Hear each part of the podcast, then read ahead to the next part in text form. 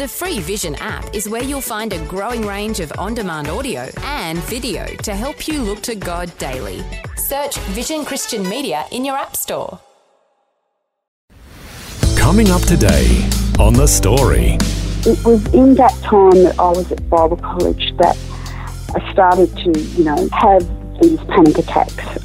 They were crippling. They would leave me just unable to be able to do anything, sometimes for hours or days. At the end of my two years at Bible college, I'd come back home and I was broken. Um, I basically had a breakdown. The Story. G'day, I'm Jimmy Colfax. Welcome to The Story. Well, when traumatic events occur at a young age, they can often go on to affect us for the rest of our lives. Liz West lost her younger brother in an accident when she was 14 years old, and then, decades later, she realised that this event was still having a dramatic impact on her, especially with regards to anxiety.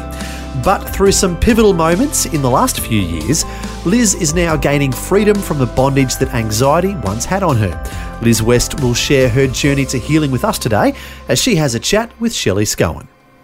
Liz West, thank you so much for joining us today. No worries, Shelley. It's great to be with you. Liz, you grew up in a Christian family, had a, a pretty great family life, uh, didn't you? And you were became a Christian at a fairly young age. Uh, yes, both my parents are Christians. We went to church twice every Sunday. We learnt Bible verses, or I really should say Bible passages. You know, I asked the Lord into my heart when I was nine years old, and yeah, a typical family: older brother, older sister, a younger brother as well. We moved around a little bit, you know, school-wise. Uh, I had a little bit of bullying and that sort of thing, but on the whole, I would say that it was a happy childhood, yeah. Mm, which is such a blessing to have a supportive family around you, especially when things can go tragically, horribly wrong. There was one awful day for you when you were 14 years old that uh, everything changed in your world. Can you tell us what happened on that day? Yeah, I sure can. So it's a Sunday afternoon. We come home from church. My dad had got an extra shift at work. Mum was uh, going to be taking us out to the park.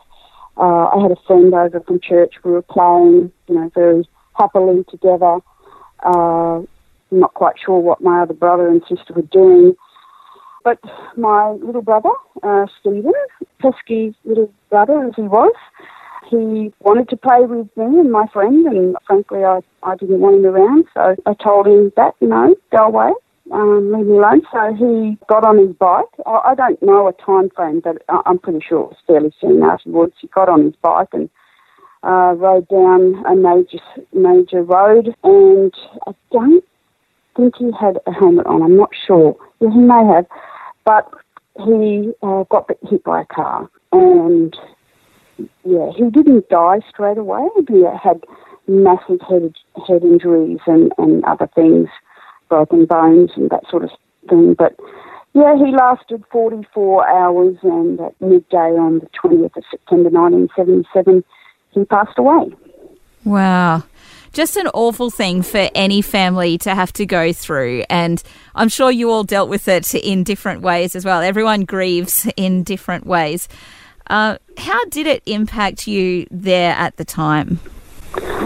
I think most of us were in shock.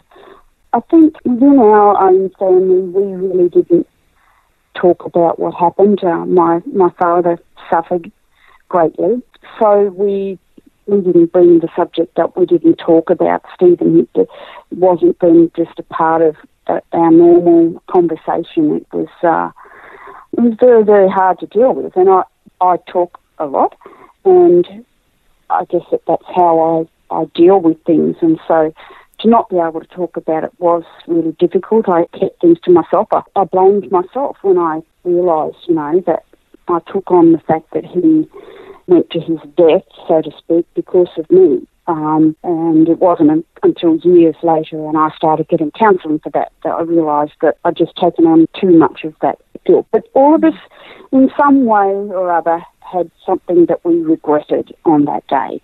But basically, we, we really didn't talk about it. Yeah. And that's kind of how life was back in that time, wasn't it? Where, you know, you just kind of buried things rather than dealing with them.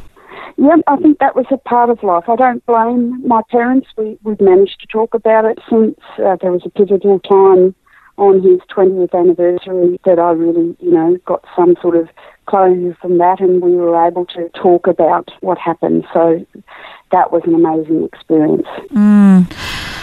Yeah, and it's understandable then that because your brother was killed riding his bike and uh, in a car accident, that then that brought about some anxiety issues for you uh, when it comes to transport. So, mainly public transport like trains and planes and buses. Can you tell us about the impact that that has had on your life since then? After he died, I actually uh, was baptised about two months after he died. I, I, just thought, well, I really need to get serious about this God, um, seeing this happen. And, and then I started the journey of wanting to go and serve God overseas somewhere. So I went to Bible college when I was 19. Um, it was in that time that I was at Bible college that I started to, you know, have these panic attacks. They were crippling. They would leave me, um, yeah, just unable to think or or act or be able to do anything. Sometimes for hours or days. At the end of my two years at Bible college, I'd come back home and I was broken. Um, I basically had a breakdown uh, when I left college, and and what that meant was that I didn't want to get on a train, I didn't want to get on a bus, I didn't want to get on a plane, Any, anything where I felt I was out of control. Um, it just overtook my life. I became agoraphobic, so I didn't want to leave the house either. I suffered separation anxiety disorder. I can remember I was 22 and mum had taken me to the shopping centre at Chirnside and, and she just disappeared out of the shop. She went somewhere else but didn't tell me. And I, I collapsed in a heap. I was crying. I was yelling out for, for mum and I just knew I needed to get some help. I was 22. I was an adult. So basically from there I, I went on some very strong uh, antidepressants and um, tried to get some sort of normality happening. I basically lost a year of my life where I don't remember anything. I was drugged up, you know, to my eyeballs. So, wow. and yeah, so that started a journey. Then uh, I could get in a car. I bought my first car, and I was very, very happy. That was the start of it because I could get out and I could drive anywhere. And if I was having a panic attack in traffic or whatever, I could get out of my car and you know, knew that people wouldn't would never see me again. So I, I was so embarrassed mm. by all that was happening, and so you would shield yourself, you know, from from that. So. Because there has been a real stigma around mental health over previous decades, and thankfully, people are talking about it a lot more these days. I mean, here we are having this conversation now, which is great. But did you feel that stigma or any sense of shame, or that you couldn't talk about the anxiety itself? Oh, absolutely. I, I was full of shame. There was a few people in the church. They would say, you know, you've got sin in your life. You need to you need to talk to God it. You should not be like this.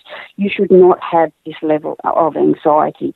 Um, if I saw an ambulance go past, I would hear the sirens, and I would just it would just trigger stuff and I would be told, "What what are you going on about?" And uh, it then just became, I wouldn't talk about it. I wouldn't show it in front of people. So that's how come the agoraphobia sort of comes in because you just don't want to be around people that tell you to snap out of it or you shouldn't be like that. You're a Christian. Where's your faith? You know, uh, I really felt that stigma. It was the shame more than anything. And then I started to think about the fact that I'd said those words to Stephen, and he went on his bike and he died, and he never came back. And I then really started to blame myself for that.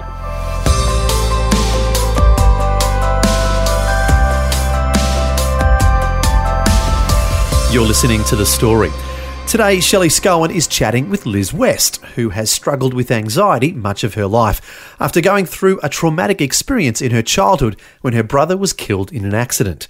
We'll hear more of her story and how God is helping her to heal when we return. The Story.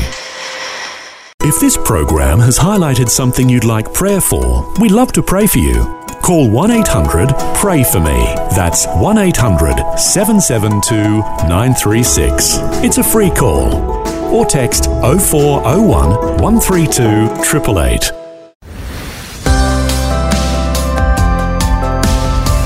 Hi, I'm Jimmy Colfax, and this is The Story. We're back with more of Shelley Scowen chatting with Liz West, who has struggled with anxiety much of her life due to a traumatic experience in her childhood when her brother was killed in an accident.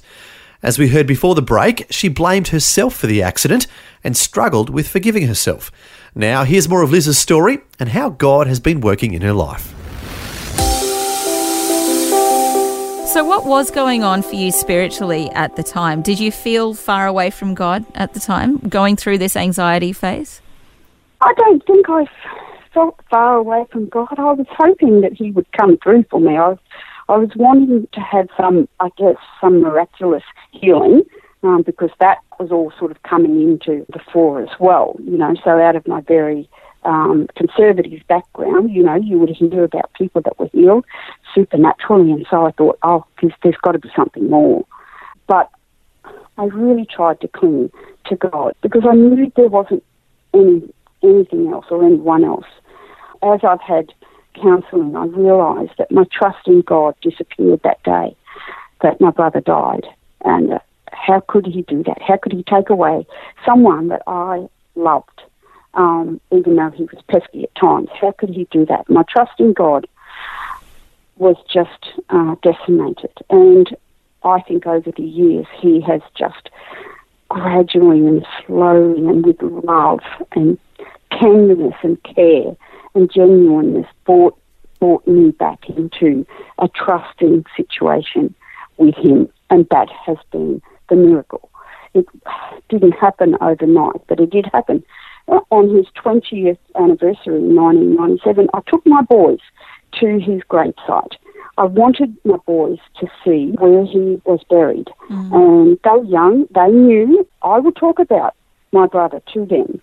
I didn't even want them to have bikes, but that was impossible. So I took them to the gravesite and they went off running around like young boys do. And, um, and I just sat down beside my brother's gravesite and I just, I wept. Yeah, and that moment was really the start of the healing journey for you, wasn't it? Where it you had that opportunity to tell your fa- your own family more and more about your brother, but you also yeah. had that sense of God starting to free you from all of that stuff that was yeah. going on. I did because I just, as I sat there, I just I said to God, "Forgive me for doing this. I'm sorry." And it was like He just came and He said, I forgive you, but I don't need to. You don't need to carry this burden anymore. I want you to get up from here and I want you to enjoy freedom from the guilt. And I did. I got up and it was just amazing. And the following week, it was incredible. I was in church and I just felt like this strong sense of the Holy Spirit just saying, get up and share what God did for you during the week. I was terrified. I was just shaking. But I got the microphone and I said, I told them, I said, I'd felt for so long, for 20 years, that I had blamed myself for my brother's death, and I want to tell you God has forgiven me. He didn't have to anyway, but He's told me to take that shackle off of guilt and walk in freedom. And I sat back down, and it was just my parents were there, my brother was there, my mum left church. She was very upset. But when we all went back to their place for lunch, we finally started to talk about how each of us felt about it. And we were able to get that conversation going. And, and my brother, I remember my brother saying to me, Why didn't you tell us that you felt that way? So it was not only freeing for me, but I think it was freeing for our family. And we were able to start that conversation. As difficult as it was, there was that sense of I was never going to go back and blame myself again, and I never have. 20 years after his death, and finally your family was talking about it. What a relief, hey, to get that freedom. Mm-hmm. And like you say, the freedom from God too, and that's where it started, where God gave you that freedom. I mean, I've been looking recently in the Bible all the times where God invites us to give Him our burdens. There's so many times in the Bible where God just says, you know, take. Uh, my yoke upon you, for my burden is light. And, you know, he's saying that we can cast all of our cares on him because he cares for us. I, I, feel like it grieves his heart a bit. You know, that moment for you, Graveside, where God was saying, well, you didn't have to carry this burden. It must have grieved mm. God's heart all of this time watching you carrying around this burden for 20 years. I often think about that. Um, I knew the scriptures when I was young. From, mm. a, from a young child, I learnt the scriptures. But I, I knew the scriptures in my head. And that was it. I didn't know how to apply the scriptures to my heart. I didn't know how to get it from my head to my heart it's as I've got older, it's as I've had my own family, and as I've learnt now to trust God again and know that He's going to take us through some deep waters, that those scriptures now that I learnt as a child are becoming a reality. That's the difference for me. Um, a few years ago, I started getting mentored by an older lady, and she said to me, You know the scriptures but you don't know your Heavenly Father. She kept saying it to me, and I would say to her, I know that, I know that, I know that. You know in your head, but you do not know in your heart. And that was the challenge for me, was to change that from my head to my heart. That's been the biggest thing. I've been through some other other things as well with my family, which would be another story. Yeah. Um, but I, I can remember getting to 40 and didn't want to live anymore. I just thought, even though I'd had that experience at 34, there was still stuff going on. But I found a counsellor. I was suicidal. Thinking about it, I had these thoughts, I had the idea of it, and into my mind when I was thinking about it was, how will your father cope? He has lost one. How will he cope with losing a second? And it was then that I realised I needed extra help. Mm. And I sought myself out a Christian counsellor who then for the next 10 years walked with me through this road of healing. Yeah, well, you mentioned before the role of medication to help you, the role of counsellors, and it sounds like there's been more than one counsellor speaking into your life, both professional counsellors and great mentors, uh, Christian mentors in your life. They have been mm-hmm. an essential part of your healing, haven't they?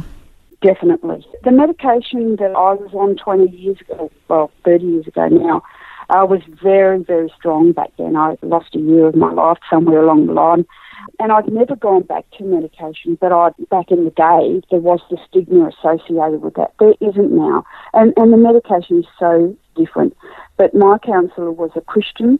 She believed in good health, good food, good walking habits, fresh air, the scriptures there was it was like a, a combination of a lot of things. Music in the last ten years has become such uh, an essential part of my uh, walking, you know, in freedom. Yeah, tell us about the role of that Lauren Daigle song, the "You Say" that Lauren Daigle sings. Tell us about uh, the moment that that really, really impacted you. Yeah, well, about four years ago. I think she was really just coming onto the scene then. I was sitting listening to a guy, and he was explaining some Bible verses that I had never really understood, and because I had Lauren Daigle on in, in the background, and, and this preacher he talked about the role of the Holy Spirit in a Christian, you know, or in the life of a person, and and, and his role is to convict of sin. Well, I knew all about that. No one needed to tell me anything about conviction. I knew it. I lived under conviction. That's that's how I operated. But then his next statement was that as a believer, the Holy Spirit's job is to convince you of God's righteousness. And at that moment, it was like a light bulb came on. And I thought, I do not have to carry the weight of my sin anymore. Even though I'd stepped into freedom throughout my life, this was a time where finally I just felt free of all my sin and believed honestly that God's righteousness was on me. Lauren Daigle's song, uh, You Say, she talks about I keep fighting voices in my head. And I listened to that song and I played it over and over. Vision Radio just, you know, they played it over and over and it's like it went into my head, but it didn't go in my head, it went in my heart. God says you are loved. God says you are strong. God says you are held. Those words fortified what was going on in my heart to be able to move me on. But it wasn't only that. It was look up child. It was rescue. Lauren Daigle. I will send out an army to find you in the middle of the night. Trust in you, you know. When you don't move the mountains, I will trust in you. Um, there was a MercyMe song called Even If, you know, even if things don't go according to plan, I'm going to trust in you those were all things that really helped me. We changed churches, we moved, we did courses, uh, Women to Women, Search for Life, Valiant Man. We did a marriage course that helped us because this all affected our marriage as well. So the music has become such a part of my life because if they're speaking words of truth from the Word of God, it's going in. But you have to appropriate that. You can't just let it you just sing it and say, well, that's a nice song. You have to take that word of God and make it your own and um, be able to move on in freedom. And that's, that's the freedom that I found. And with that has come a joy and a peace. Like the anxiety has just gone. And we've had plenty of opportunity to be anxious in, in the past 10 or so years. It's just been learning to trust our Heavenly Father, my Heavenly Father, and believing, you know, that He loves me unconditionally and He's for me, He's not against me, and that He that He loves me and I'm I'm held. But those are the things that have made the difference in my life, and I'd never want to go back to the prison that I was in. And I can hear the difference in your voice as you're talking. I can hear that you've found so much healing, uh, particularly in the last few years, as you were saying about changing churches and doing a few new courses and getting more involved with some of these songs that have had such a dramatic impact on you. You're also very quick to point out that it's not completely, you know, sunshine and rainbows every single day for you. It is still somewhat of a constant struggle, but you've learnt some really great coping mechanisms to get through those tough times. Look, I have. I know my limits. I'm a perfectionist. And often perfectionists are the ones that suffer, I think, a lot more mental illness. They have expectations of themselves and others that you can never reach, you know. And so I've had to become a little bit more laid back and a little bit less stressed about things. I would project myself what would happen if I did this or what would happen if this happened or, you know, I was constantly thinking like with my boys, if they had an accident on their bike, how would I cope? How would I, you know, I, I remember what the pain was. I can't go through that again.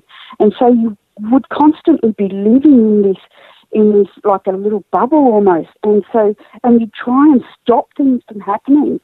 And you just realise how out of control you are. And for a control freak, it, it freaks you out. But in all this has come a trust in God. I walk now. I I eat better. I have found some very very good friends that build me up and that are there for me, that understand me when when I am you know going through tough times. And I will tell people I am not ashamed to tell people that I'm anxious or I'm, I'm feeling really panicky. I'm not ashamed of that ever. You know, um, I want to tell people that we can be like this and it's not a sin to feel like this, but this is the journey that God has had me on. Yeah. So, it's just awesome yeah. stuff. And I've seen photos of those very same friends taking you on trips on a train and on a plane, and uh, you all having a wonderful yep. time together. So, it, again, just all part of the healing, and the people that He's surrounded you with uh, is just absolutely awesome. Liz, thank you so much for sharing just some of your story today. Thank you for being vulnerable and opening up about it. Like you said, you went for so many years not telling anyone, but I think it's so important that your story is told. So thank you so much for joining us on the story. Great to talk to you, Shelley. Appreciate the opportunity. That was Shelley Scowen chatting with Liz West, who's been sharing with us her journey to healing after going through a traumatic experience as a child when her brother died in an accident. As we heard, the impact of that accident psychologically began to manifest itself years later when she began to experience panic attacks. She also began to experience a fear of different types of transportation because she never wanted to feel that she wasn't in control. But as we heard, God has been working in her life and has been helping her to overcome these crippling fears of anxiety. As Liz shared, music has played a big role in her healing, and specifically, she mentioned the song You Say by Lauren Daigle. It's a song about someone struggling with their identity and how God sees them. The lyrics go You say I am loved when I can't feel a thing. You say I am strong when I think I am weak. And you say I am held when I'm falling short. And when I don't belong, you say I am yours and I believe. What you say of me, I believe. And that's the good news. Even though we may not feel it at times, God says you are loved and precious to Him. And we can completely trust in Him and feel the peace of knowing that we are held in His arms and we can rest and rely on our Heavenly Father. It's such great and comforting news. Well, thanks for joining us for Liz West's story. I'm Jimmy Colfax, encouraging you to share your story with someone today. Next time on The Story. By the time we got airborne, it was like a, a big barrel so there's thunderstorms to the right, there's thunderstorms to the left, there's thunderstorms overhead. But we had a clear path to the national capital. And he said, How is it that you knew the weather's going to be like? I said, Well, of course, I asked the Father. If I ask him in the name of Jesus, he'll fix anything for me. And he said, Wow. James O'Keefe has strived to be in the centre of God's will ever since he became a Christian and that desire has led him on many different adventures as a pilot in various countries in the Asia Pacific region, and it's now led him to helping homeless people here in Australia. James will share his incredible story next time. The story. Just another way Vision is connecting faith to life.